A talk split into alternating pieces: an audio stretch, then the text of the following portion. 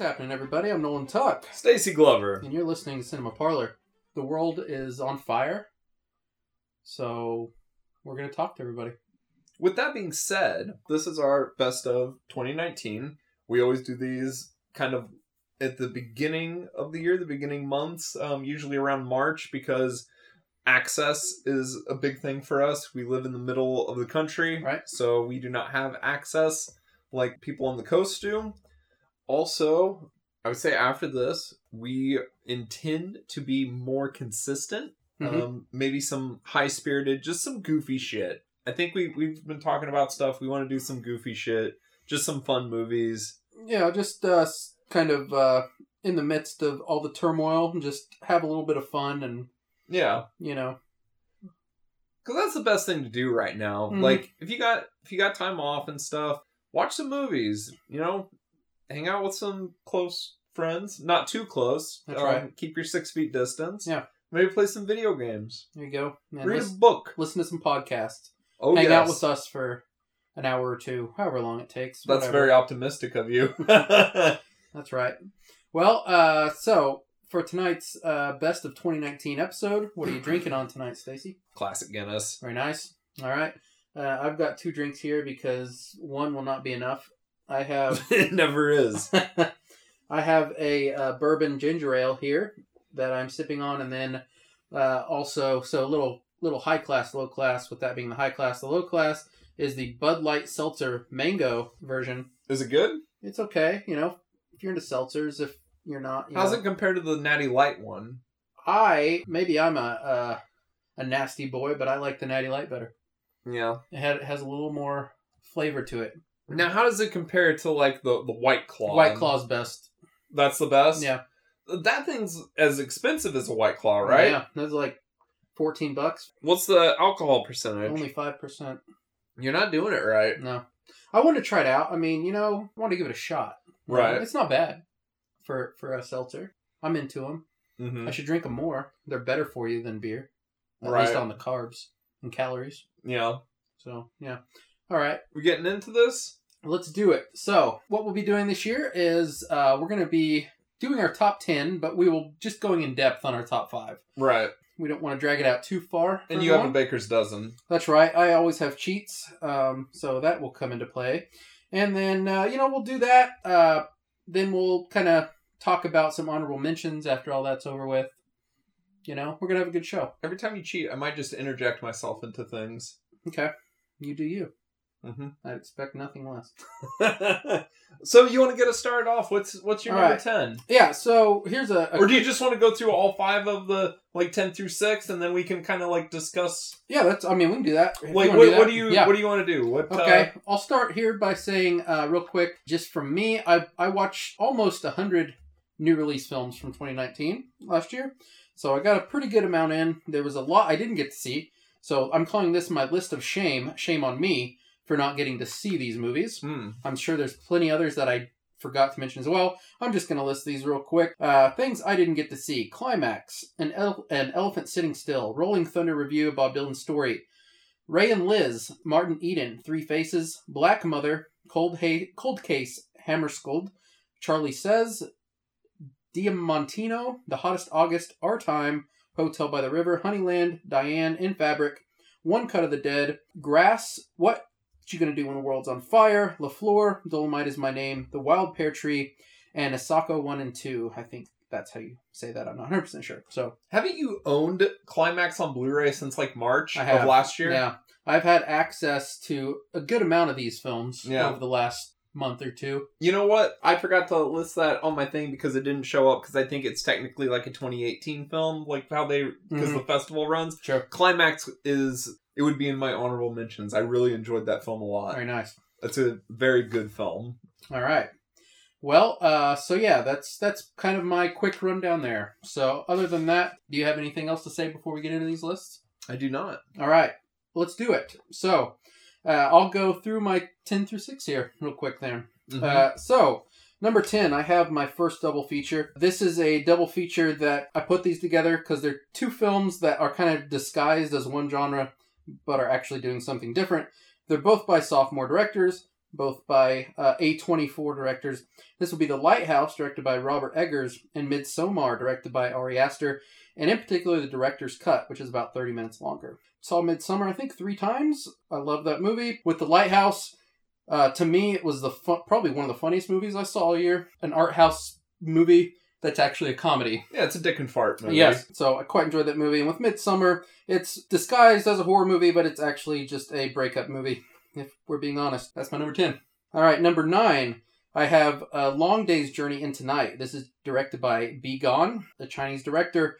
I wish I could have saw on the big screen. None of our theaters around here actually got it, which is a bummer. It has a about an hour, hour and fifteen minutes into the movie. It has a 50 minute long ca- long take that finishes out the movie that was filmed in 3D. That whole long Oh. take that ends the film. For me, this is my personal favorite of the long takes of the year. Uh, yeah, I'll just leave it at that. It's a movie I really like. A movie a lot about memory and time. It's kind of a neo noir. It's a little hard to follow, but the filmmaking impressed me very much. So anyway, that's my number nine. Uh, number eight, I have my second double feature and what I'm calling right leaning auteurs. This is Dragged Across Concrete, directed by Craig S. Zahler, and Six Underground, directed by Michael Bay.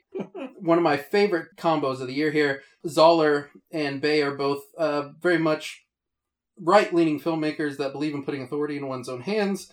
Zahler, very much, I think, is a fascist, fascist director, leans that way, and I think he might be the closest thing we have to Don Siegel. Yes, our time here. I might be wrong on that, but that's just how I feel. And of course, Bay is very much uh, big budget action films. Basically, disguise these as avant garde action films. They are uh, craziness. Uh, these are my number eight. Enjoyed both those a lot. And number seven, I've got Richard Jewell, directed by Clint Eastwood. Loved this film very much. Uh, Eastwood's doing some interesting stuff in his uh, later career here. And uh, this is uh, based on the true story of the uh, Olympic bomber in, was it? in 96, 96 Atlanta. Atlanta. Yes. Mm-hmm. I really enjoyed this movie. Highly recommend it if you get a chance to see it. And number six, I've got Transit, directed by Christian Petzold. I believe this movie was in my top five when we did the episode in the middle of the year. And it stayed in the top 10, a movie I really liked, and you should all seek that out as well. Nice. So, yeah. Very exciting. I will say Good this stuff. about my move like my everything other than probably my top three my actual top three everything else i liked all these movies i just wanted to put some movies in there that i some that i feel like haven't got as much attention as others Uh-huh. as you'll see when i talk about honorable mentions there's a lot of stuff Big stuff. yeah that's probably better i just felt like Right. to give some mention to those Yeah, movies. something about this year. Like, it was a really good year for movies, I think, yes which is nice because who knows what 2020 is going to bring for movies. So Mhm. many of them have already been like pushed back and canceled. I mean, we could be doing this this episode a year from now, and Yeah. might have trouble filling out a 10. absolutely But um, yeah I, we should have said that in the beginning i didn't think about it but yeah 2019 was awesome like great year for cinema So I'll I'll let you know. Like on my like top five, one through four are all interchangeable. I'm just nice. gonna go alphabetical Okay. because it would really depend on my mood. And for my movies, the ones that I'm listing, those are ones like I think about and I want to watch over and again. There are movies that I thought were really good, like a Marriage Story. Mhm. That's a good movie, but I I'm not gonna go revisit that Sure. film probably. But it is a very good movie. Yeah. So there are movies that if you follow me on Letterboxd, I probably reviewed higher than some of the movies I'm gonna talk about. right that's But it it's yeah yeah, I could say the same thing about some of the ones I just yeah. mentioned as well. Yeah. yes. All right, All right. So I guess for my my ten through six, um, got Spider Man Far From Home as my number ten. I really enjoyed this film. I think it's just as good as Homecoming, which you like that film quite a bit. That series is one of the better like teen comedies that's going right now, and the fact that it's just a superhero movie is also pretty cool. I will say I didn't get to see uh, Far From Home, so I'll have to check that one out sometime. Yeah, it, it's good. Number nine, which was, I think number one or two, or no, it was number two on my list in the middle of the year. Rolling Thunder Revue, a Bob Dylan story by Martin Scorsese, more curated by him. You can hear me talk more in depth about it um, on the uh, older episode. We did a uh, best of the half of the year. So, and it was just kind of a celebration of the early films that we didn't think we'd be talking about this time of the year because prestige films and such. But uh, this is a killer documentary. It's on Netflix. You should check it out. And for number eight, following the same path, I've got The Irishman, It's uh. Martin Scorsese flick on Netflix. I really like this movie. There are some things that I poke fun about the film, but I really do like it. It's a very meditative film. It doesn't feel its length, and we don't have to talk in depth because we might talk about it Let's just it will little come up again. We can talk a little more about it at that point. Number seven, One Cut of the Dead. I love this movie, man. I know that you wanted to watch it. I it's on did, yeah. Shudder. I was surprised by how good the movie was. It's. I don't want to talk about it too much because it's best to watch it not knowing anything about it. Because if you look at the synopsis, it, it kind of sounds like uh, "Why Don't You Play in Hell?" Uh, they're filming a movie about zombies, The and then a zombies, yeah, uh, and then zombies attack in uh, one Cut of the Dead. So it's very similar to uh, Why Don't You Play in Hell in that regard. But then the movie opens up into something very wonderful and beautiful, and it's just a love song to the craft, and I greatly appreciated it. Very nice. Number six, which I assume we might be talking in depth a little bit more down the road, uh, Uncut Gems by the Safdie brothers. I love this film. Adam Sandler should have been nominated for Best Actor. From what I've seen of theirs, which I mean, it's only this a Good Time, but it seems like this is an improvement on Good Time. I really like Good Time a lot, but like, I mean, Uncut Gems, very stellar. We'll talk about it. Okay. but yeah, that's uh that's my 10 through 6 and since you did two two uh cheats Yes. in your thing, Mm, And I have one more cheat. to I. I know you do. So I'm going to put Yeah. one of my ridiculous interjections cuz I didn't want to interrupt your flow. I've- obviously. Um so this is Stacy's five best old video games of 2019. okay. So these are five games that did not come out in 2019 that I played that I greatly enjoyed. I want to talk about. Okay. Number five, Metroid Zero Mission. Okay. It's an excellent game for the Game Boy Advance. Played through it. It's a retelling of the original Metroid, but with like more current graphics. Okay. Very good. All right. Number four, Hitman. Oh. Um, it's the the reboot Hitman Okay. from like what was that like three or four years ago Mhm. that game came out. That game's just weird. It's like a crazy little murder sim where you just do ridiculous things and it makes me laugh. Nice. I really enjoyed it. Number three, and the only reason this game isn't higher on this list is because I play it or its sequels just about every year, every few months. Resident Evil HD, All right. Very nice. great stuff. Number two, Final Fantasy VIII. Played through that again for the first time since I was in high school. I really love that game. It's got a beautiful soundtrack, wonderful cutscenes. I think it's a very underrated Final Fantasy game. Okay. Number one, I finally beat Legend of Zelda Breath of the Wild. Oh, very nice. I it's one of the best games of this generation. It's one of the best Zelda games, which makes it one of the greatest games ever made. So It's I I'm very early on in that game. I mean, I've, I've probably put like ten or fifteen hours into it. you liking it? I am. It's, You cooking some it's foods? a lot of fun. I love cooking food on that. It's a lot of fun. Solving shrines? Yep. Solving shrines, climbing trees, climbing it. I mean, basically climbing Yeah. anything. Uh, yeah, it's a fun game. Picking I- apples. Yeah, I highly recommend you find all the cutscenes, their memories that are hidden in the world. Oh, nice. and the storytelling in the game is actually very good and it's it's done so well that it doesn't matter that it's in a non-linear fashion like it's easy to follow what's going on Sweet. it's Hey, a beautiful piece of that's good. art I mean, Switches rock, man. They're a lot of fun. it's a good system Yeah. take it wherever you go Very nice. Well, good list there, man. mm-hmm All right. thank you Uh, well, you want to get in our top five here? yeah you want to go or me go I will start us off. So, all right. Uh, my number five movie of the year. This is Atlantics, directed by Mati Diop. This movie uh, is on Netflix for anyone interested.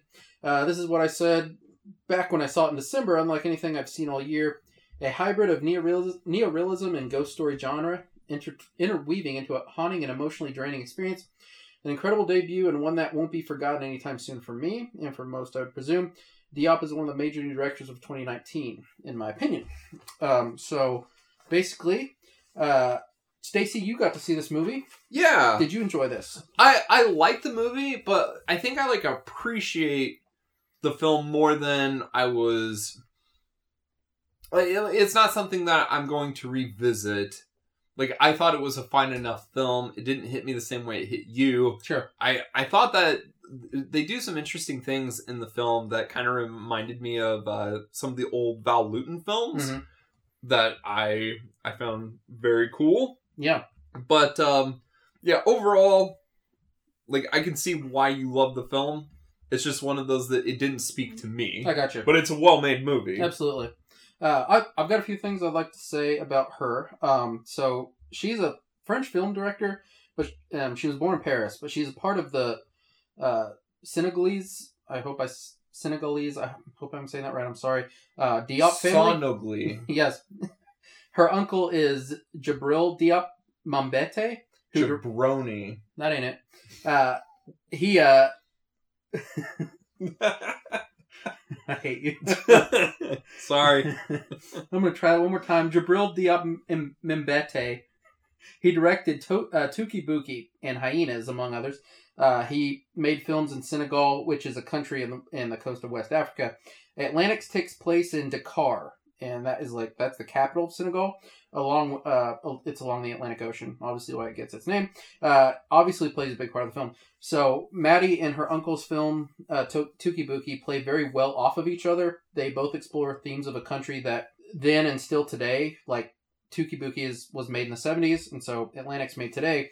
They still are like both struggling with a country that's in a post-colonized space uh, still and has ramifications still today of uh, France's invasion. Both French and Wolof, which is the language from Senegal, are both used as a language, um, and so I find that to be very interesting. I think there's a movie. It's a movie with a lot of depth and a lot going on um, that is quite relevant for what's happening in in that country. Didn't this movie? Did this movie win the Palme It d'Or? did. It first female black director to win the award. Okay. So Okay, Th- that's awesome. Yeah. Yeah. and it's really cool that because I I recall like this movie made it to Netflix pretty Yeah. early on, and it's kind of cool that because I feel like a lot of these films that do well in the uh, festival circuits, you know, you don't get a chance to see them till yeah, months down the line. You know, like Yeah. because just recently we got to see a portrait of a lady on Right. fire, and Yeah. you know, which a movie I think we both enjoyed. yeah, um, but we didn't get to see it till very late. yeah, no, But, yeah. yeah, it's a good film. But yeah, uh, yeah, um, that's all I really have to say. Uh, really enjoyed this movie, and I think she's a voice that. Uh, obviously, this is her debut feature film, and I think she's someone to look for to see what what she has in store in the future. And yeah, again, it's on Netflix, so give it a give it a watch if you get a chance. Hell yeah! All right, what do you got for five, man? Or- Number you're not doing this order, but what what's your fifth well, spot? no, no, no. Five is in order. Okay, okay. Um, so number five for me, Knives Out by Rian Johnson. Very nice. I really dig this film. It's a t- it is a genre of film that speaks to me. Love these crime caper, Agatha Christie inspired films. And the cool thing about these films is usually you'll get like this cast of superstars, which he does here. He's very much emulating the style of these films from like Yeah. you know the 70s and 80s and such. And you get an all-star cast and you really just let them go to town. And mhm. that's what he did here in this movie and I love it. Like every every actor's great in the film. Yeah. There's not a performance that doesn't ring true. Like I I think all of it's great. All the acting is great. Man, one of my favorite moments in cinema from this last year is Toni Collette goofily dancing towards Jamie Lee Curtis, hmm tugging on her to get up and dance, Yeah, and just Jamie Lee just not paying attention to her. It's really funny that's a great scene. in in the mystery at play, it's very simple, and it's not like a. It's really not a like a who done it like shocker type thing. You kind of know what's, but it's just how well crafted the film is. It's just a very tight movie, and I find it very enjoyable. It's a film that I can't wait to revisit. I just enjoy watching those actors work. And Rian Johnson's like style, I love all the close-ups and how he frames stuff. Um, the set design was exquisite. Uh, just a stellar production all around. I'm excited that we're getting sequels. Yeah, uh, this is a movie I loved. Uh, it'll be mentioned in my honorable mentions. Uh, glad it made your list, man. Great movie. Had a lot of fun watching it. Like like you said, it's just enjoyable to be around those characters. Mhm. And Rian Johnson's a hell of a director. So um, I want to give a quick shout out. The Pure Cinema podcast, I think back in November, had a uh, mysteries episode where they had Rian Johnson on as a guest, and I would highly recommend people listen to that. Um, the uh, the co-hosts there are Elric Kane and Brian Saur, and it's a it's a great episode. Their podcast is awesome in general, but um, basically Rian Johnson goes over uh, just talks about all the influences for this Mhm. movie. It's a genre I have not seen a lot of the movies of. It's very interesting to hear him talk about a lot of the Lumet films like Death Trap and Uh-huh. Murder on the Orient Express. yeah, that's a great film. Evil Under the Sun, which I Evil Under the Sun. that's Guy Hamilton I think- maybe directed Yeah, that. I think that's right. Um, he also talks about um, Death on the Nile. Yes, and I think that one was that might be John Guillermin that did that second one. Okay. Um, so and and a, a, a few others, but um, anyway, if if you want to kind of hear him talk about gush over, um, kind of like his inspirations for this movie, you should give that a listen to. Uh, but yeah, great movie, great pick, man. I love it. I can't wait. I'm with you. I can't wait to revisit it too.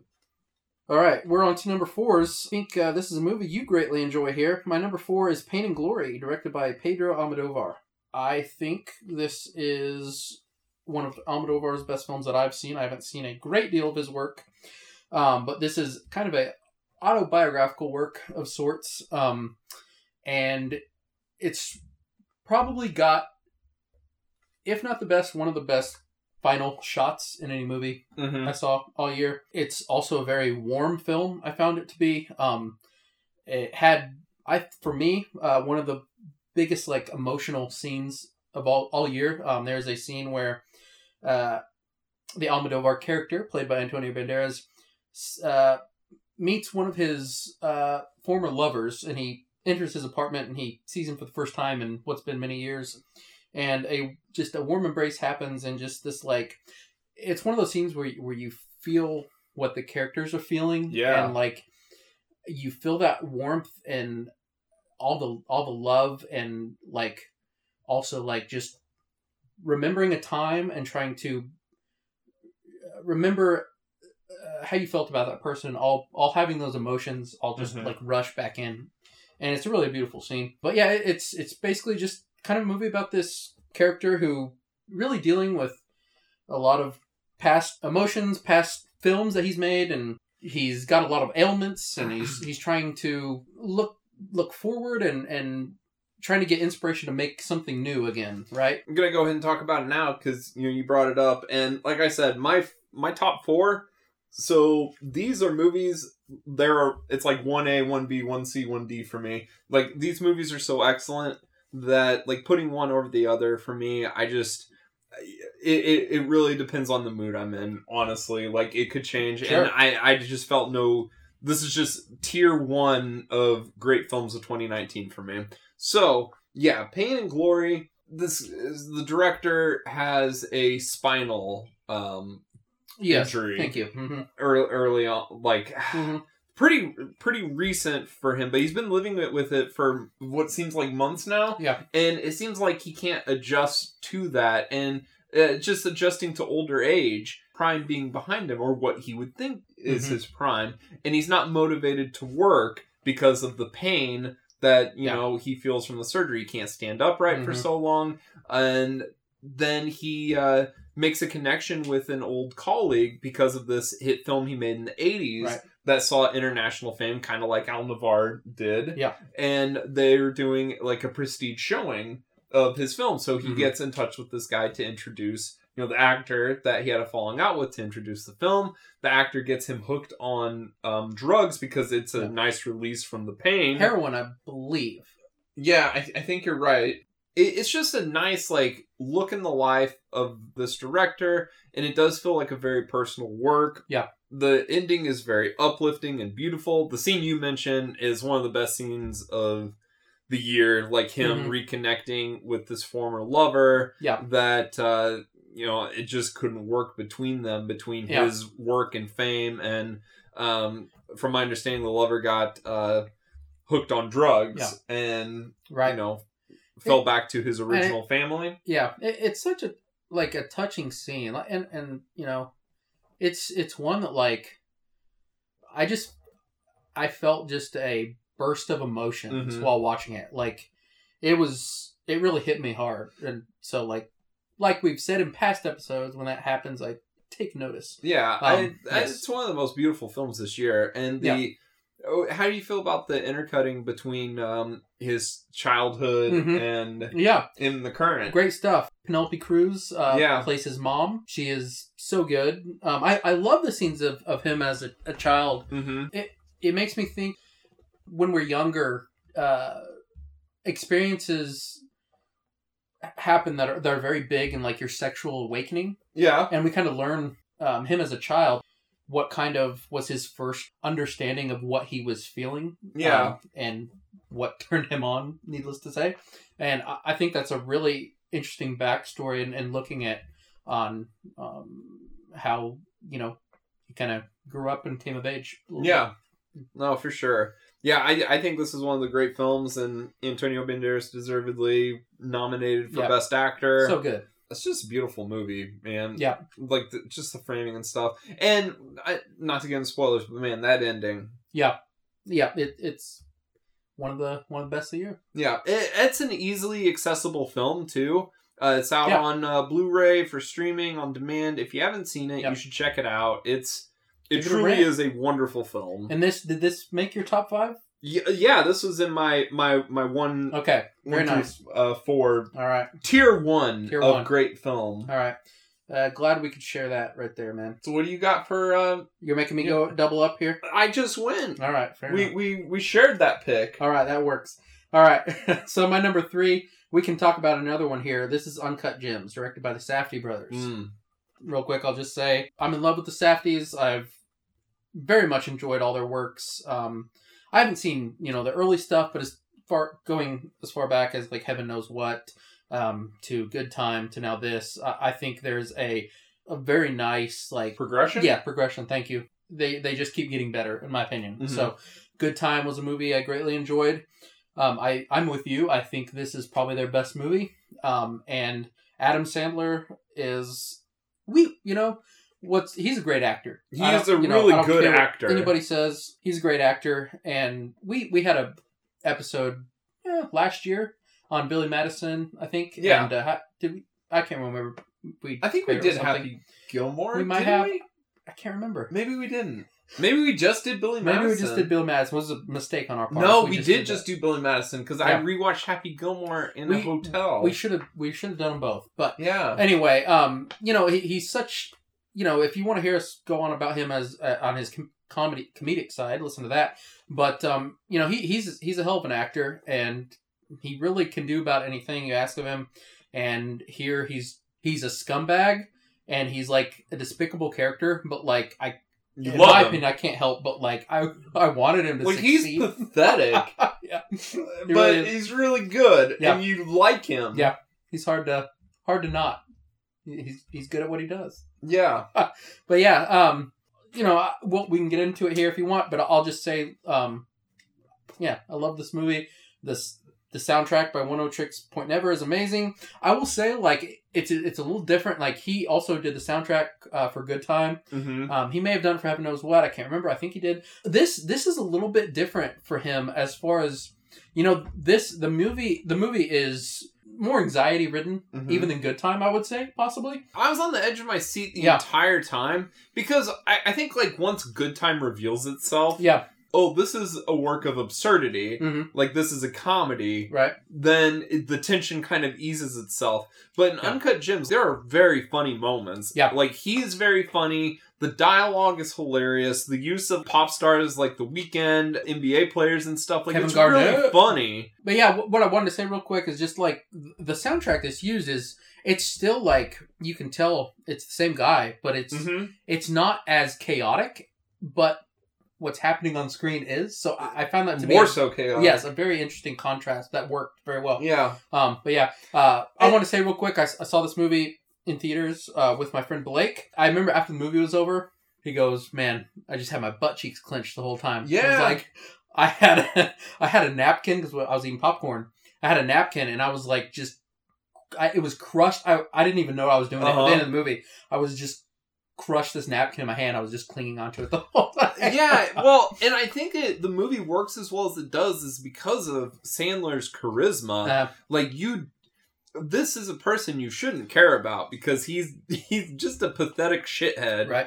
his natural charisma carries over so much that it sells his character, and you are invested in what happens to him, and it's like you just want him to make good decisions, Right. and it doesn't work out. It's just Like- it's funny and tragic. It's At least for both of us, we we find ourselves somewhat rooting for him each time he does something. Something has worked, hmm but I'm gonna do this a step further, and you're Yeah. saying like, no, please stop. uh huh. but he can't stop and it's insane also real quick want to give a shout out to julia fox um, who plays kind of his uh, mistress Side piece. yeah um, she Dude, is she's so good. really great um, i hope to see her in more things because i was very impressed with her No, she was really funny. Like her, her playing off of Sandler, like it was fantastic. They're both great. The that entire sequence in the club with her in the Weeknd, yes and then Sandler getting involved is freaking brilliant. Yeah. so good. the last thing i'll say uh, the Safdies i think are they are unmistakably them true auteurs working now what when when you watch a film of them you know it's them and i really respect that i love it i can't wait to see what they do next and i think this is their best movie to date I I agree. It's a wonderful film. very nice all right man what do you got next All right, so going alphabetical in my tier one of films. Um, so we already covered Pain and Glory. So, Avengers Endgame. okay This was my favorite movie in the, when we did the middle of the year one. Mhm. Uh, by the Russo brothers. I think there's even more to appreciate about this film now, seeing how like some series have wrapped up their sagas. Uh, Rise of Skywalker was a big pile of shit. Like it was terrible. yeah I, we can agree for sure on that I, I think it's a really good film in Mhm. that there's not that much action. that's it's a true. three hour epic. yeah It is it's funny and very like touching. Yep. And it brings an end to many characters' arcs that I I would say as a general public, like people are invested in these characters and what happens at the end of this movie, I think, will probably stand in people's memories more than a lot of pop films from recent years. Yes, uh, I will say great pick. This was a movie that surprised the hell out of me. Um, I was You don't like the Russo brothers. they're not my favorite. Um, like you yes, I, I have some. You thought Infinity War was fine. I thought it You- was fine, You weren't like- excited about it. that's though. true, but it, it, it ended up being fine. I didn't didn't love it, but also like kind of like in the middle. uh, Yeah. you know. But I it, but it made me interested to see how the story was going to end, and um, I will say for me, this is their best movie. I agree. it did something that I didn't think they could pull off. As as me, someone who has never read the comics, I've seen all the movies. You know, I watched the movies. yeah. I'm interested. I didn't think they could make me feel Uh-huh. something for characters I don't really care about. Did you get? Do you get the feels from the Guardian films? I did number two. Because I feel like he, like James Gunn Yeah, has like, absolutely. Number two a got good me. handle. Number two got me good. Yeah. One didn't. One didn't. Two did. We are Groot. Doesn't get you. No, but two two got me, man. Stone Cold Heart, man. I know. but Endgame, I mean that the first thirty minutes just It's uh, kind of anxiety like Yeah. filled. yeah, it, it really got to me. Um, I think they did a really good job of like dealing with grief, but also like I think what's a lot of like our superhero movies and like our big action movies have dealt a lot with like 9-11 since Right. it's happened, and that I, that really was on my mind. Well, and that's been how like comics have been too. Yeah. Is you know very heavy with 9-11 stuff. Sure. and uh, that just you know just just just thinking about all that stuff. Uh huh. They did he they did a really good job with it. we can talk spoilers because this movie's Yeah. been out for a while and like everybody has seen this film that it was going to go see this film right Yeah, let's do it. Yeah. okay so i think it's freaking brilliant that the first 30 minutes of the film they kill thanos Yeah. like they get Right. revenge and stuff and then it does the time jump like five Yeah. years forward like your heroes did not win the way you thought they would Yeah. this movie's not going to go the way you think it is and i think that's what's most surprising about the film is that the whole film is kind of a surprise Mhm. it, it doesn't go how you think it would go Yeah.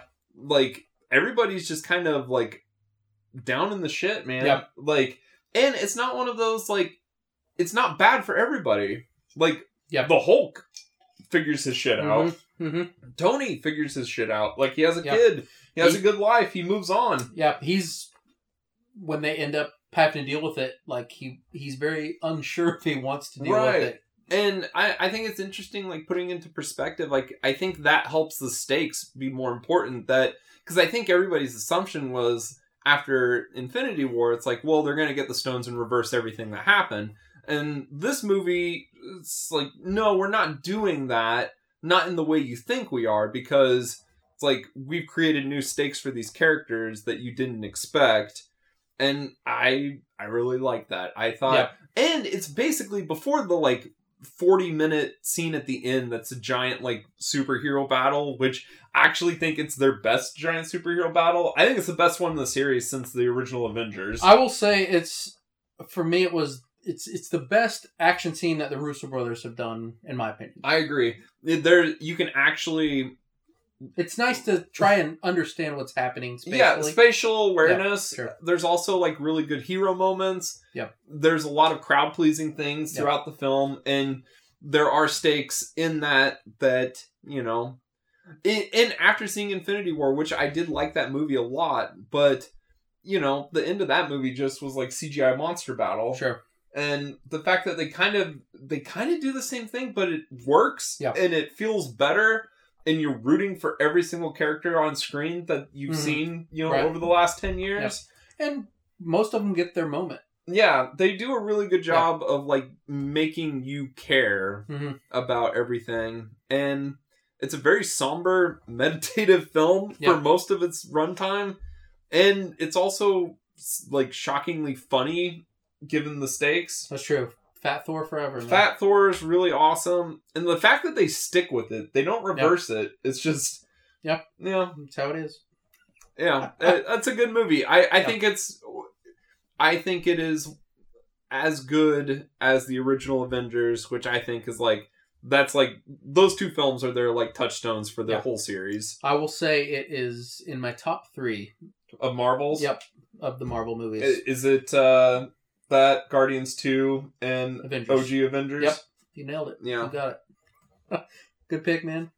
Good movie. That's a good movie. Yeah. All right. Okay. Uh, so we are up to number twos now. Man, we're we're moving through this. I thought you'd have more cheats. I know, right? we'll have a lot to say because I'm pretty sure. Maybe I'll throw a curveball at you. You'll say what what you have, and I'll say shit movie. Yeah. Right. Because we're just been. All right. Well, um, number two is I've got Parasite. Oh, by- what a piece of shit! what a what a shitty film I directed know. by Bong Joon Ho. yeah, that's on my list too. All right, cool, cool. Uh, I will just say, like, this is probably one of the best directed films of the year. Um, I love this movie. I've seen it twice. Um, it was one of the coolest moments I've had in a long time when it won the Academy Award, which I think is so cool. Not only um, for people who love the movie, but I think um, like just in culture. Like I think it's awesome that a foreign film won Best Picture. I I think it's not only is it a major course correction from last year, where Mhm. like the Green Book Sure, won, sure. which like I know you don't like that film. It's a movie that would have won the like Best Picture twenty years ago. Sure. Like it's okay. It, it feels like not only a course correction for that, but it, it feels like it is opening the door. Yeah. The best movie of the year can win. It was. I mean, it was shocking yeah. when it won. I mean, I think we were both expecting. Well, and it kept like building Right. steam. Yep. And then it's like once he won Yep. Best Director, it's like, oh shit. Yep. He's got a chance. They got a chance, Yeah. and it was. It was. It's a moment I don't think any of us will forget anytime soon. One of the best Oscar moments. It you was. know, It was. It was really great. What do you love about this movie? a modern take on like a Hitchcock type story. Absolutely. It's but it's so masterfully done. yeah. This movie is a perfectly made film. The acting is very good. Mhm. It's very funny. The the things that he is saying, I think, get across on the screen regardless of language barriers. Yep. You get what's going on. And I think that's also how good he is visually at telling his stories. That Right. he is a visual filmmaker he is. He is. that that helps the movie cross over. I mean, this movie made like what forty or fifty million in the American box office. It did, man. Foreign films don't do Yeah. that It- when they come here. It made some major bank. Yeah. The only movie to do that type of business was what Crouching Tiger. Yep. Man, the twist halfway through yeah. is like that for me, the feelings that this movie gave me are equal to the first time that I watched Old Boy. Yeah. Like that's how I felt. Yeah. And it's it hits you like a punch to the gut. I found myself I'm just surprised at like some of the audaciousness that I'm seeing Yeah. in this story. I feel like once you know what's going on in the movie, once you hit that halfway point, it's like all bets are off. yeah. Anything could happen in this movie, but I'm just excited to see where he takes it. Right, yeah, absolutely. Um, I'm just gonna say right now, if you haven't seen Parasite, um, fast forward for a few minutes. Um, we're gonna do spoilers Okay. right now. I will say the moment that got me the most was the kick. Oh. Uh huh. no, I mean, obviously, crazy stuff is happening at this point. At this point, but when the mom of the lower class family Yeah. uh, kicks the the used to be maid Uh down the stairs. I was in shock. Also, I was like, "How did you film that?" uh huh. Also, oh my god, Right. man, blew my mind. That Mhm. was amazing. Just how intricate he is. Like them being in the basement of being the lower class. Yeah. When they get to this nice house, they all get jobs there. Very cleverly, you know, going up the stairs a lot. Mm-hmm. The high class. When then we get down to the basement again. Like it, there's so much going on. that I, I love so much. The man, the last ten minutes of this movie. Oh, it's insane. Oh my god. The dad of the lower class family, like, I'm not doing names here, so I apologize. I probably mess them up anyway. but he, during the movie, the guy from the higher class is telling him how much he notices the smell of like, Yeah. the subway and this man my heart goes out for them when everything bad is happening at once not only with that house but like then their home Gets flooded flooded and and- everything one of my favorite shots of the year is like the the girl is by the toilet as it just like the shits Uh-huh. overflowing the toilet. But that that last scene, man, where the dad is telling him about, hey, you know what? Um, I know you're not happy that you're here, but you need to put on a happy face Mm-hmm. and act like you're happy because you're getting paid right now. Right. And then him again mentioning like the smell, and it just it it all builds up, just and he Mhm. loses it. You know, like it hit me, man. Yeah. yeah, it- it's really good. It's you know, it, it works uh, in a lot of the ways that like he was the things he was doing when the Snowpiercer, Yeah, the sure. class warfare stuff, but this seems even more brutal. Yeah, this is. I like Snowpiercer, but this is like the better. I don't want. I'm not trying to dish Snowpiercer. This is No, just like, Snowpiercer's good. This is yeah, this is this is like This this, is is, his best film. taking the themes of that movie and upping it. Yeah. In a recognizable, like, uncomfortable way, because Snowpiercer is, it's, you know, if you take it on those terms, it is very science fiction heavy handed. This is what could happen if we continue down this path. While this film is very recognizable of, oh shit, I recognize this. This is something that I see every day Mm-hmm. not to the extreme of circumstances that he puts these people through, but you Yeah. know, these are recognizable situations. Right. Yeah. What a movie! Yeah, no, it's stellar. It's probably the best movie of the year. It is One of for my me. favorites. It is probably the best directed. As you will see, it not my personal favorite, Yeah, but I think it's probably the best directed movie of the year. And if you disagree, you know, whatever. I think Tier one wrong, movie. but- yeah. All right. Um, am I going again? Here's the thing. I think I know what your numero uno movie is, Right. And that's also the next thing. I think this is the most synchronicity we've ever had on a list episode yeah, before. I, am pretty sure. Like, because if you just substitute Avengers and Uncut Gems, Yeah. like I think we have the same list. and Atlantics. oh, that's right, Yeah. Atlantics. Um, yeah. Is there anything on? Have we? Is there anything before we get to my number one? Uh Is there anything left on your list that? You No, need just mention? the honorable things. Okay, Unless, are you doing a tie? I'm doing a tie on my number one. Your number one's a tie. it is a tie. Well, let's have a short break of Okay. the five best video games that I played of 2019. Okay, here we go. From 2019, All right. number five, Bloodstained, Ritual of the Night. Very nice. This is a love song to uh, Castlevania Symphony of the Night style games. It is made by Ikara. I think that's the guy's name. he's the guy who did Symphony of the Night. He does those style of games, uh, the Game Boy Advance games. I will just say real quick, I have played a little of this game, not enough. Mhm. I like it. I have a tendency to like play games and then for some reason stop for a while. I'll get back to it. Great choice. Love this game. It is an excellent game. Number four, Mortal Kombat 11.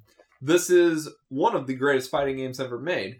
I think that Mortal Kombat, like NetherRealms, does such a good job on their fighting games because they, while the games are pretty well balanced for multiplayer, and that's you know where fighting games like that's where they make their cheddar.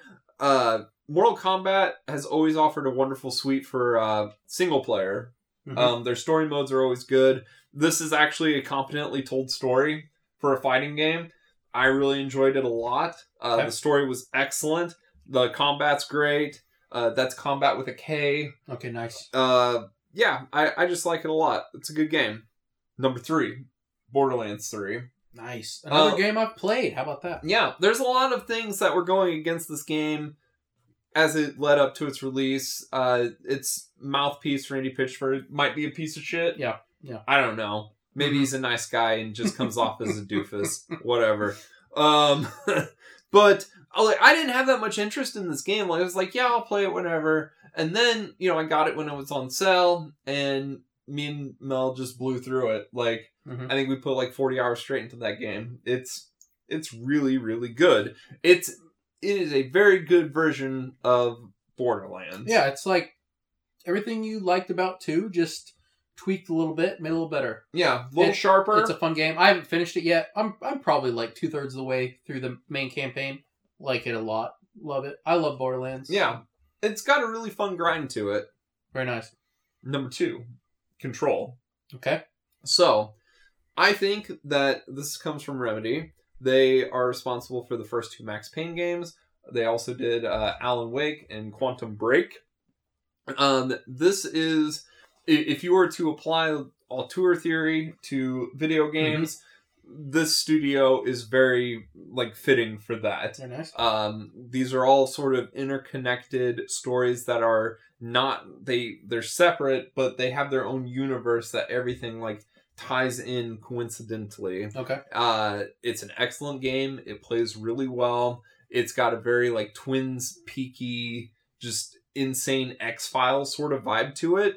I and it, it's also it's kind of got a little X Men, you know, like you have characters with powers. It- feels good, and it, it just plays well. It's a fun game. The story's exciting.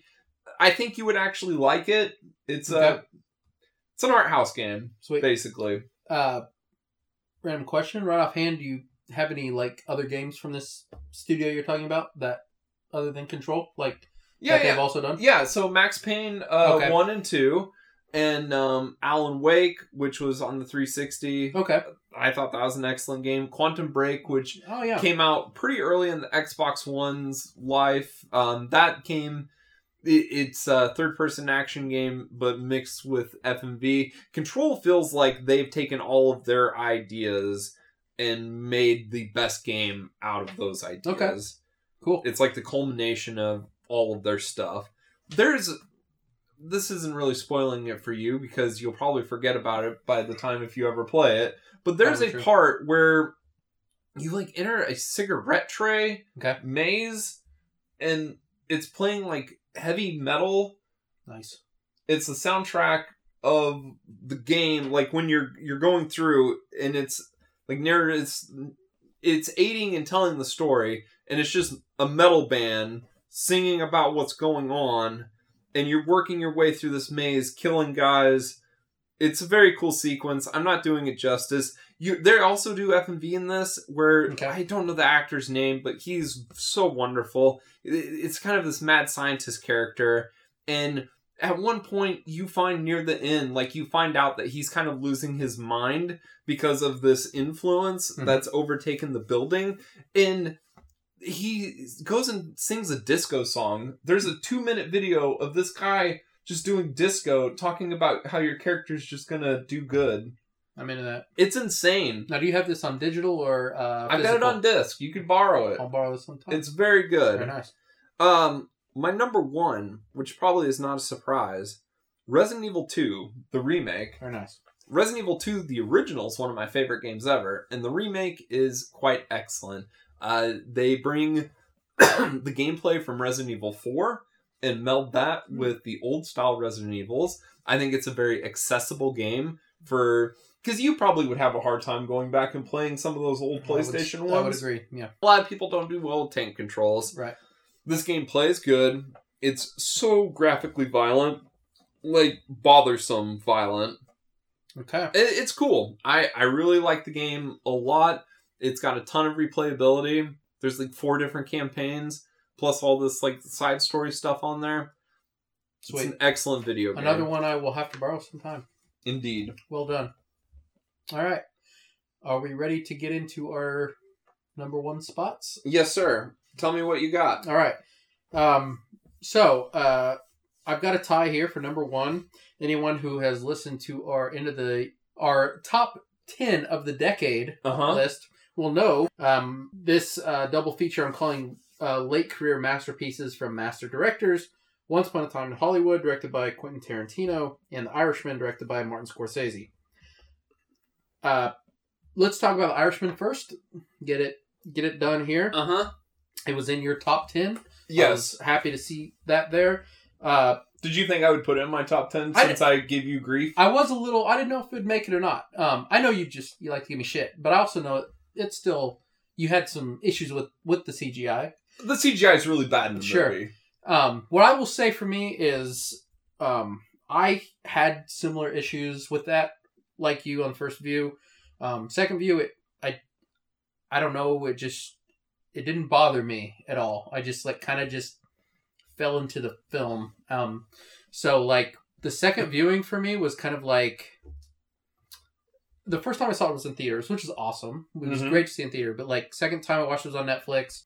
I watched it full through. I didn't like have No Like, breaks, no, pipe breaks. Um, I just found it to be very re- rewarding on second view, and I, I just kind of fell in love with the movie. I like what he's doing. This is a movie that's kind of, in a way, reflecting a little bit like on his past mm-hmm. movies that he's made in the gangster genre. Vibing off Goodfellas in this. There's a scene in the movie, you know, in Goodfellas, there's the famous long take of the uh, club they go into Yeah, the cabana. the cabana. In this one, it's like they show you the cabana. There's no going into it. It's just like a shot. It, there's no like style or flair about Yeah, it. one of his long takes in this is a nursing home. isn't right, yeah. So like the movie opens and ends with yeah, a long take through nursing home, um, which is very pointed, I guess, Yeah. for what he's going for in this film. A lot of like there are um, a lot of hits and deaths in this film. In the past, where it's been very like stylized in the way Uh-huh. that he shoots those deaths, here it's like very quick, to the point, and done. He kind of he, he I think he takes a lot of the style out and is just trying to be more meditative on the genre, and I, find that to be very interesting. Mhm. Um, I love the movie. Um, De Niro for me, I, I think is good, but I, I think the best performances for me are Pesci and Pacino. I We think agree on they that. are both so good, and like Carry the film. I am when they are on screen, like it for me, it's like some of the, best filmmaking of the year for me. I, I just I, I'm drawn to them as characters in this movie. Is it Pacino's best performance since like The yeah, I- it's got to be. I mean, like I like him in Heat, Yeah. and I Sure. like him in Any Given Sunday, but he's kind of doing his own like he's doing his character thing yeah, in those movies. It just works for those movies yeah, because right. it's like you have directors that can kind of Yeah. rein it in and work it for the Yeah. film. Yeah. Um, he's been kind of one note since uh, Scent of a Woman. Yeah, absolutely. Ooh-ah. And you know, he like it's in this movie, like he has moments of Pacino ness, but like it Yeah. works for the character. I mean, he's always had that though. You know, Right. even in like the Godfather movies, his like his Yeah. famous change of volume for when he's Mhm. excited or angry. Yeah. Like that's always been a thing. It's just uh I mean the was it Heat where that's like Yeah, the gift stuff, the Right. most funny stuff. Yeah. the great ass. yep. She's got a great ass. Yeah. hmm Yeah, absolutely. Um, But I mean, he he does it in this, but it is a like he does, but it, it's it, a more quiet performance. It is, and, and I, I think, in my opinion, I think Scorsese does a j- good job with with that fitting into his character. yeah.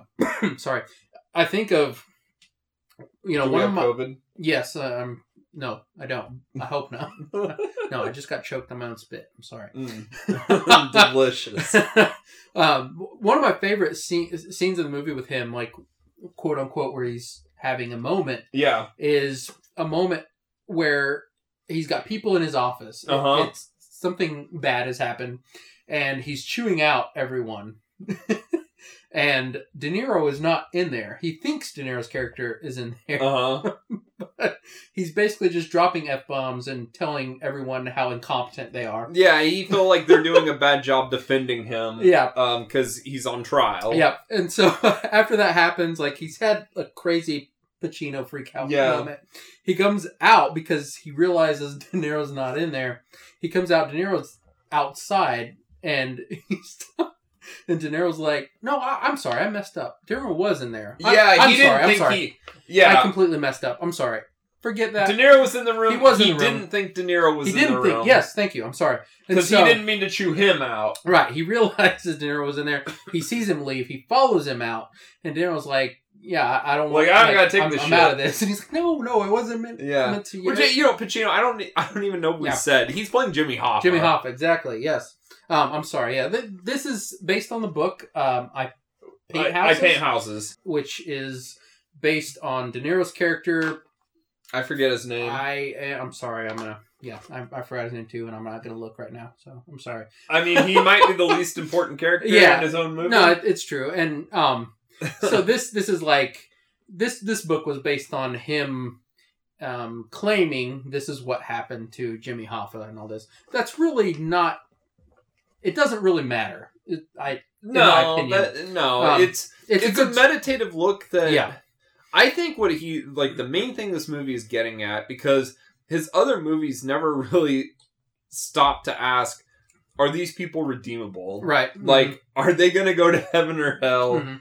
or you know does that even matter like you know what do these people have after this life right. you know um because i don't think any of his previous crime movies have looked i mean it looks at the end of people's lives but it's because the lives have been cut off too short because Right. they did something stupid and died Right. Mhm. and this follows De Niro all the way to old age Yeah, it's it's kind of one of those things where it's like you have forgot about your family. You you forgot about everything that to to like me and you probably be important, and you've put your whole life in this, and like but the reason they did it in the first place is to Mhm. provide for his family right, and it you know it didn't matter it didn't matter. Yeah, it's I I love it. I don't know. I I love it. that's a really good film Uh, I'm. It's one of those movies. Like I know it's long. It's three and a half hours long, and to be honest, I, I can't wait to watch it again when I have the time. Um, and yeah, I I would highly recommend people watch it. I know it's kind of a task, uh, you would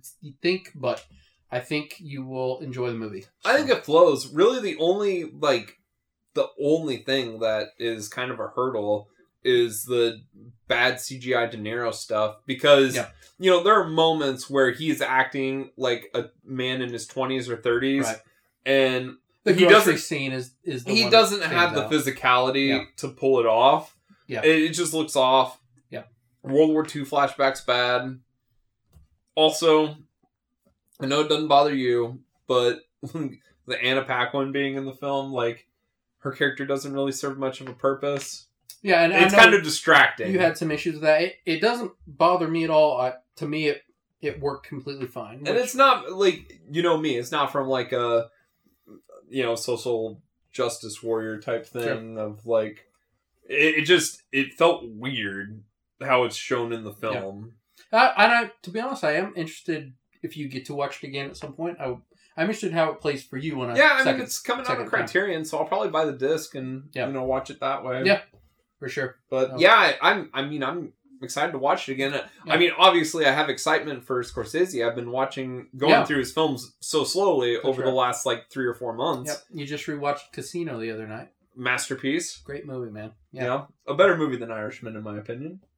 You don't have to talk about that. I'm but- not gonna say I love them both. Yeah. Yeah.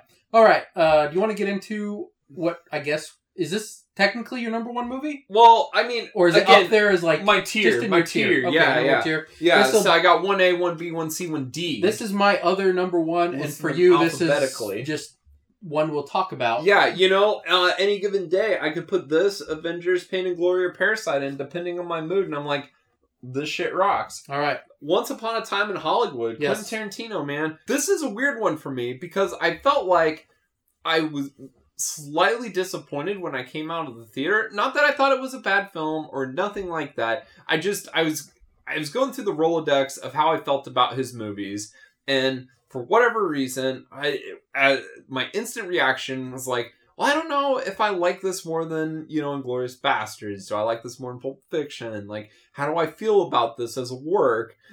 But it's one of those movies I haven't rewatched it. I, I just haven't sat down and found the time. But I remember all of it. I keep coming back to it. Like I keep thinking about scenes.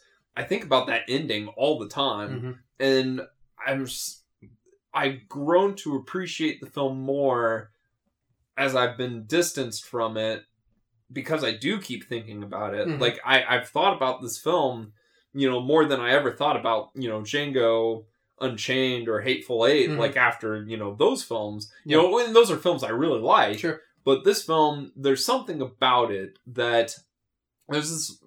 It's it's his style, but it, it's a very like thoughtful romantic film, Mhm. and I feel like that's something that's usually lacking in his work. Like it is a very. Both of the films you picked are very uh, meditative They are. films. This has more spunk style and energy, Sure. but it's still Yeah. it's kind of speaking on the same thing. It is. Yeah. Um, yeah, absolutely. Uh, kind of about getting older, about, you know, romanticizing old the pa- Hollywood. the past, right? Exactly. Uh, absolutely. and it's it's kind of um the, by the end of the film can we we can talk about spoilers? Yeah, This, again, we will be spoiling uh, Once Upon a Time in Hollywood for those who have not which has been out on disc for many many months now Yes. it's super accessible you should watch it it. Yeah.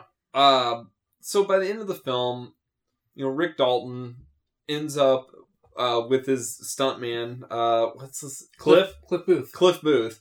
Um, and that's another thing. A movie that, you know, watched many months ago to remember names of characters. Yeah. Just offhand. Very, very powerful Yeah. acting by those two.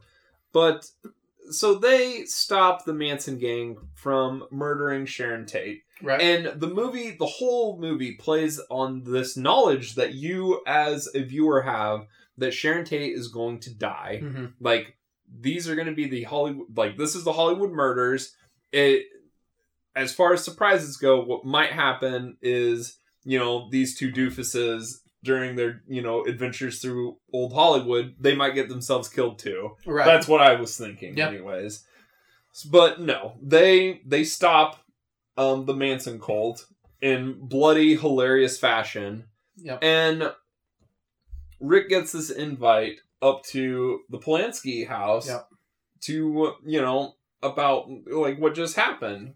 And it, it's kind of like his in to this new Hollywood Right. That is starting to, you know, unveil itself. So it's almost like a perfect marriage of, you know, old Hollywood and new Hollywood Mhm. and also the ending you get that titler and i found just the titler alone made me sad and somber Yeah. the once upon a time Right. because it's like it's like that's what you want to happen and a lot of it is Mhm. a credit to how good margot robbie is in the film Sure.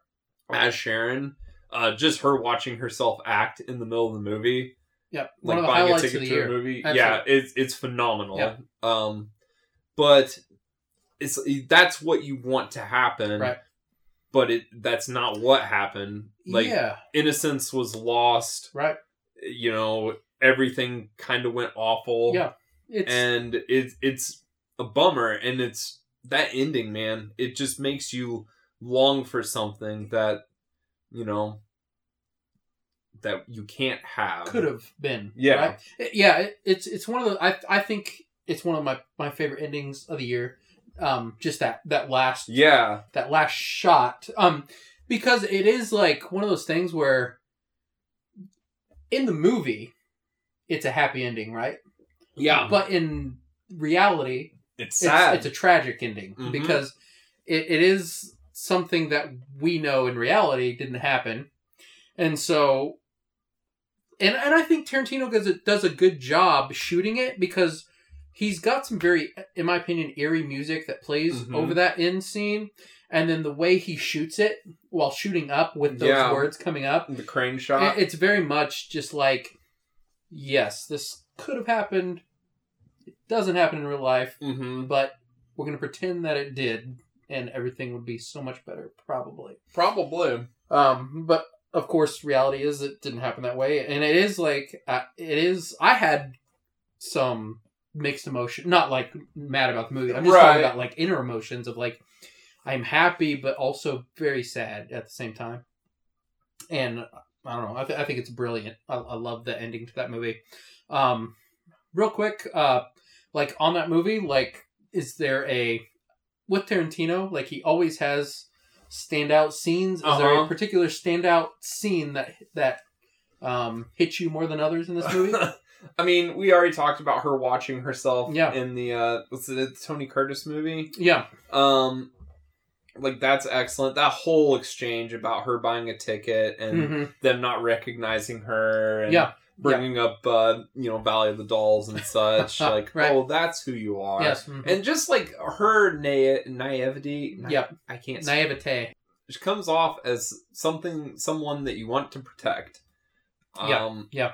And yeah, it's excellent. I the scene with Bruce Lee is really good.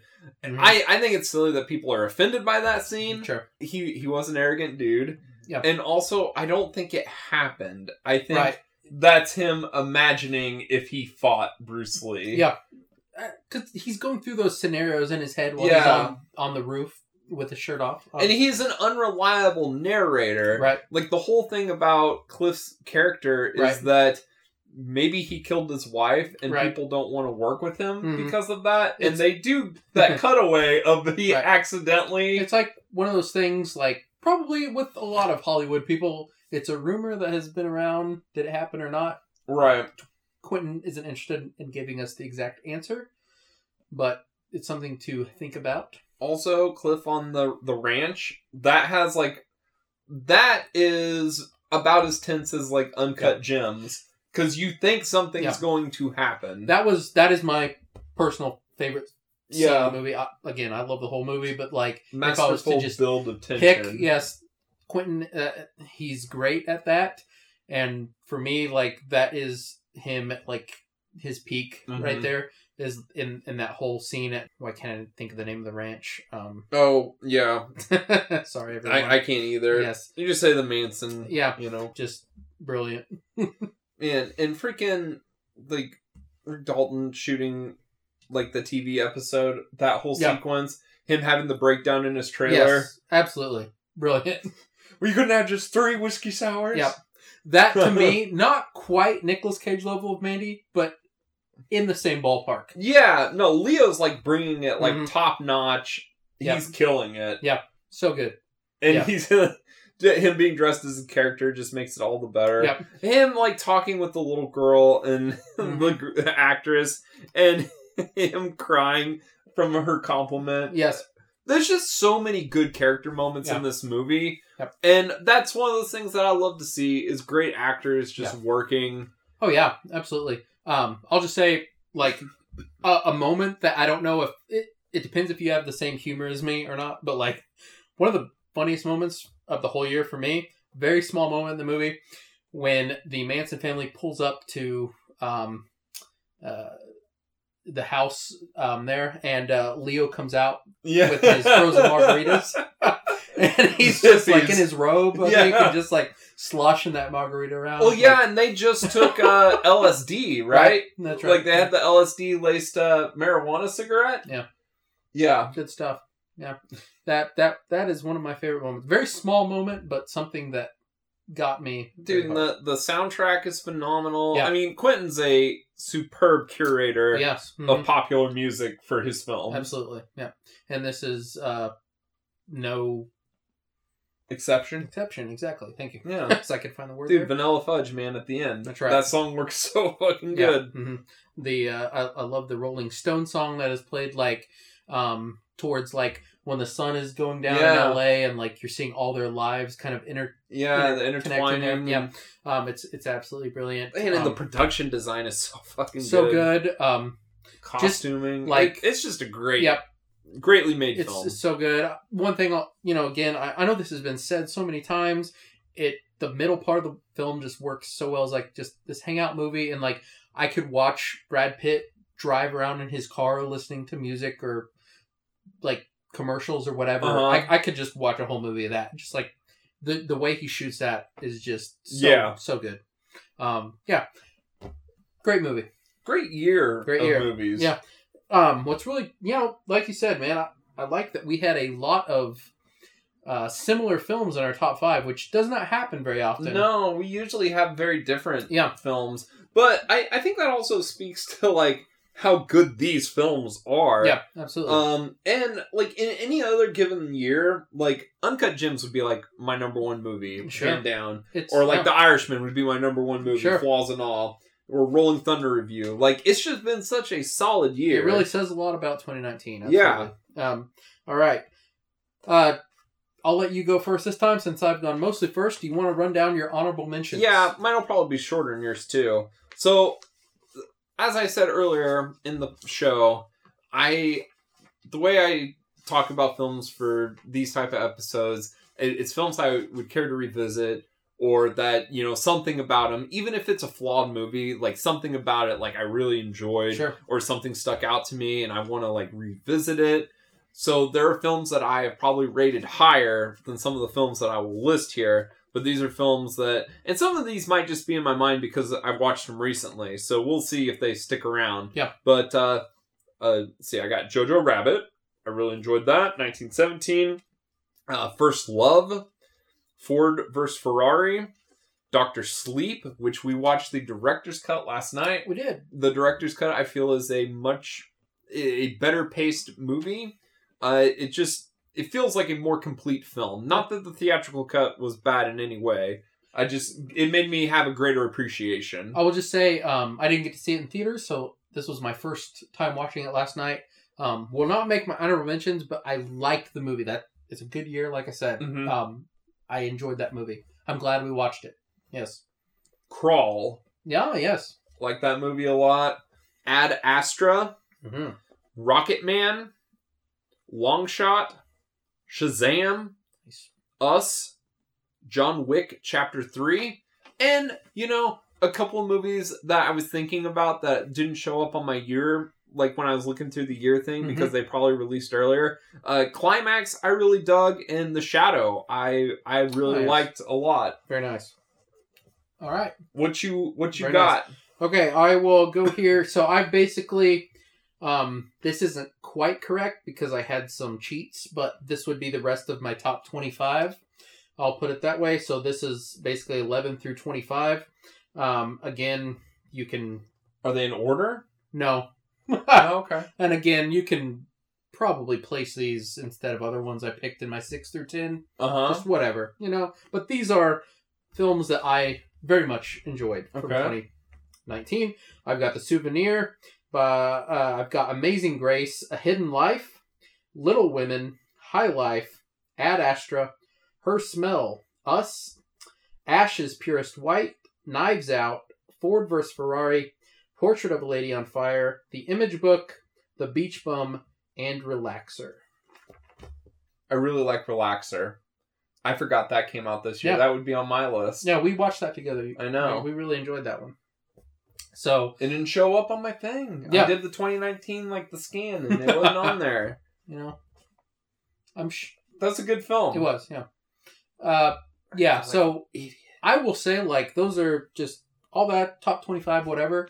I've got plenty of movies just outside that that, like, most years would be inside that top Yeah. 25. A lot of movies I like this year. Where does Rise of Skywalker rank for you? Uh, that would uh, probably, if I'm just right offhand, probably somewhere in the 70s or 80s. Is that of the, most disappointing film I this was year? I was very disappointed because I quite enjoyed uh, Like Godzilla King of the Monsters is better, right? that. Um, There's some visuals, that was those are those are both disappointments for me. but Godzilla shorter. That's true. Yeah. And the Rodan scene Um, was pretty yeah. cool. Him coming out of the volcano. Yeah. That's pretty cool. That's true. I will say like that might be a little different than you. Is like hmm Rise of Skywalker. Yes, not a good movie at all. I watched like I watched those movies with my parents, so like I had a fun time watching it. Right. I will also say it was not a good movie, but I had a good theatrical experience watching it. See, I didn't because I was excited for it. Right? No, I, absolutely, and I will say I was too. But yes, I was. There was a little upper halfway through. Babu Frik. hmm he- Oh, yeah, he's- he's a good. treasure. Very good. Yeah. Um, if they made a Babu Frik film, I would Mhm. be down. Yeah. Also, uh, it, it's not like complete garbage. I'm just mostly sad that it's a bad Star Wars film. Yeah. Um, but you know, uh, Adam Driver is always good in those Sure. movies. Yeah. Yeah. no, it was Even even if the stuff around him is not good, Yeah, it which was- it was not. it was a major disappointment to be sure. yeah. Yeah. You watched uh, some Disney live action films. You I did. Um, Aladdin. Aladdin. you liked it. That was if I was to have a list of Uh huh. probably the worst movie I saw Right. last year would be Aladdin. Oh man, beginning this episode, we talked like I, I said we shouldn't shame movies, and now we're shaming Uh, them. yeah, I'm sorry uh, to uh, um, Guy Ritchie. I, Yeah. you know he's made some good movies in life. Um, maybe Snatch. I like Snatch. Maybe uh, Lock, Stock. I haven't seen Yeah, Lock, movies Stock's pretty we were in high school. I don't know. maybe maybe they hold up. I don't know. But all I know is Aladdin. Are you kind of afraid to find out if they Yeah. hold up? Let's. I, I kind of just want to keep them as I enjoyed in Yeah. high school. but yeah, um, yeah, Aladdin did not do it for me. I will put it that way. Yeah. I watched that on Disney Plus a couple weeks ago, Mm-hmm. and uh, that was I don't know why I decided to watch it. I was bored one night, and I was like, I want something that I know was probably mindless, Yeah. but I wanted to watch a movie, so I put it on. It took me two days to get through it. I stopped it halfway through, even if I wasn't exactly tired. But I was just like, Yeah. I can't do it. I can't do this tonight. I did finish the movie, but it was it was rough. Do you have do you have a something that just turned you off this year? I mean, Rise of Skywalker. Oh yeah, well we just talked about that, didn't we? Yeah. I mean, I wasn't too hot on Captain Marvel. It's not a bad movie per se. Okay. It's just like Captain Marvel's like very like superhero movie paint by Mm-hmm. Yeah. numbers. Um, and I Like was, it's not it's not bad. It's just like Yeah. not exciting. haven't seen it. I'm, I'm sure I'll catch up with it. Lego sometime. Movie Two was not good, Okay. which is disappointing because Yeah. I like that first one. Um, you mentioned it a little bit ago. Godzilla. I was very disappointed because I was very excited for that movie. Because we really liked that Yes, first one. very much. Um, so I was I was very disappointed in that movie. you know the problem with that movie is they they made a film that the storyline is as silly as some of the 60s sci-fi ones Mhm. but they treated it like it's the most serious thing Right? Yeah, it is over and serious. it, it was overbearingly serious and the story was so goofy Yeah. and there still wasn't enough monsters on screen I agree. I wanted more action. Yeah. They didn't they didn't give it. Yeah. And I like the way Godzilla was utilized in that first film. Yeah. In this film, they just they were more interested in their stupid, you know, this machine talks to monsters Yeah. nonsense. Bad mom. Right? Yeah, it was What a waste. man. That like I think we were both pretty excited to see that movie. Yeah. Well, those trailers are really Yeah. good too. It was a good trailer. There are some good visuals in the film. Yep. Rodan's pretty sweet. Yep. You know, Mothra got done dirty. She's not in the film that much. That's true. That's disappointing. Yeah. Should have been in there more. Yeah. Yeah, that was again. Gidra, Oh. why why is he frozen on the earth? Yeah. He should have been why not just make him a space dragon? Yeah. Space dragons are cool. Space dragons. We all need them. yeah. Yeah, that that was my along with like we said Star Wars. Those are my two disappointments, major disappointments of the year. Yeah. So. Were you a little disappointed in John Wick 3? It's I'm- not as good as 1 or Yeah, 2. it- it's not as good as the first two. Um, the first 30 I minutes think are like so yeah, good the, though. The, the first thirty minutes to like hour of that film is like some of some of the better action filmmaking we've had in a while. The third act is really good. Yeah. It's really just It's like just- the second act. Yeah. hmm Yeah, I agree with you. It's still a really good film. Solid it's just movie. Slightly like Yeah. which, you know, I felt the same about us. Like us was just Oh, yeah. slightly disappointing. The the third act Mhm. kind of goes off the rails in a bad way. Yeah, well, I think we agree on that too. Again, I, I liked it as in my mentions. Just um, We don't need to shit on good movies. yeah, They're us good is, movies. us is a good movie. Us is good. John Wick 3 is a good movie. Good movie as well. Yeah, Yeah. for sure. Uh, you got anything else to say? No, man. I, you know, 2019, it's a good year. Can we, can we attribute the the Chiefs Super Bowl win There to you go. 2019? Yeah. Can that be a 2019 thing and not a 2020 Yeah, thing? because 2020's off uh, off to a um, Awful start. not a not a good start at all. No. But I can't say 2020 is a bad year if we attribute the Chiefs Super Bowl Yeah. to 2020. Yeah. Because, you know, that's one of the best things that's happened to me in my life Right. recently. yeah, Yeah, we'll just we'll, we'll attribute that tonight to 2019. I think that's a good call. It's 2019, one of the greatest years ever. There you go. Uh, yep. And uh, it was a great, great year in cinema. And uh, you know, I hope everyone out there, uh, if you have not seen some of the movies we talked about today, that you seek them out. Whether- Now's a good time to do it. yeah, you got a lot of time on your hands. Yeah, self quarantine. Yes. So do that. Um, this has been a lot of fun. Uh, before we get out of here, uh, you can find us uh, on iTunes, on SoundCloud. I think now on Spotify. I might be wrong on that, but If not, we're getting close. okay. You can uh, yes find us on Cinema Parlor. Uh, please rate and review us. Um, any type of review or rating helps, whether positive or negative. Again, just do it. yes, please do. We we hope to be coming more consistently. Haha, Yes, nailed it. don't we all? hmm At you in your ear holes. so to get through this dark time, our schedule's kind of opened up, right? Sure, Like we don't Yep. we don't have sports to watch, that's true. Yeah. so we can watch some movies, Yep. some fun movies, and talk about them. Um, I know we plan to have some guests Yep. on for the next That's few right. episodes. We got some some things in store for you. So we we hope to bring at least a couple hours of enjoyment every few weeks. Yeah. To you and yours. It's the least we can do Mhm. during these uh, trying times. Uh, so yes, uh, Don't hoard toilet paper. don't do it. Yeah. Also, if you're listening to this way after the fact, you're probably still going to be quarantined because this could be a while. Yeah, we might be here for uh, um, yeah a long period of time. But don't worry about it. You That's got right. good movies to watch. That's right. So uh, fi- uh, you can find me uh, also at uh, Letterboxd Chuck Madden Jr. Esclover84. And also, we want to give a huge shout out to our editor and producer, Melanie. You can find her at Plastic Werewolf on Twitter Mm-hmm. and give her a follow. She uh, makes the show go.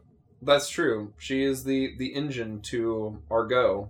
So, with that being said, Stacy, this has been a lot of fun, man. And we didn't go quite as long as we have in the past. I know Melanie will be happy about that. That's true.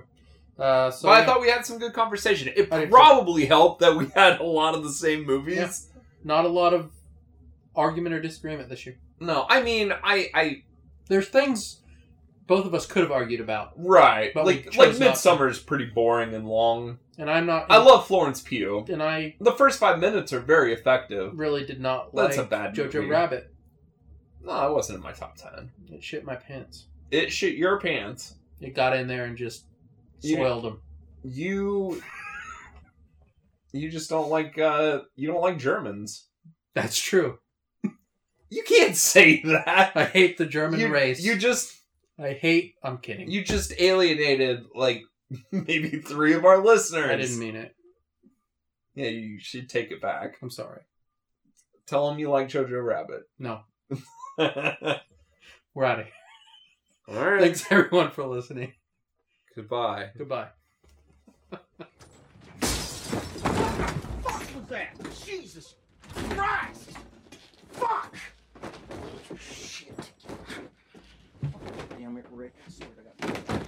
Fucking lines, embarrass yourself like that in front of all those goddamn people. Oh, you were drinking all night. Fucking drinking again. Eight goddamn fucking whiskey sours. fucking bullshit. You're a fucking miserable drunk. You fucking remembering your fucking lines. I practiced them and now I don't look like I goddamn practiced them. You're sitting there like a fucking baboon. I hate fucking whiskey sour. I couldn't stop at fucking three or four out eight. Why? You're fucking alcoholic. You fucking drink too much, huh? Every fucking night, every fucking night. That's it. That's fucking it. That's fucking it. You stop drinking right now. All right? Make a promise to yourself you're gonna stop fucking drinking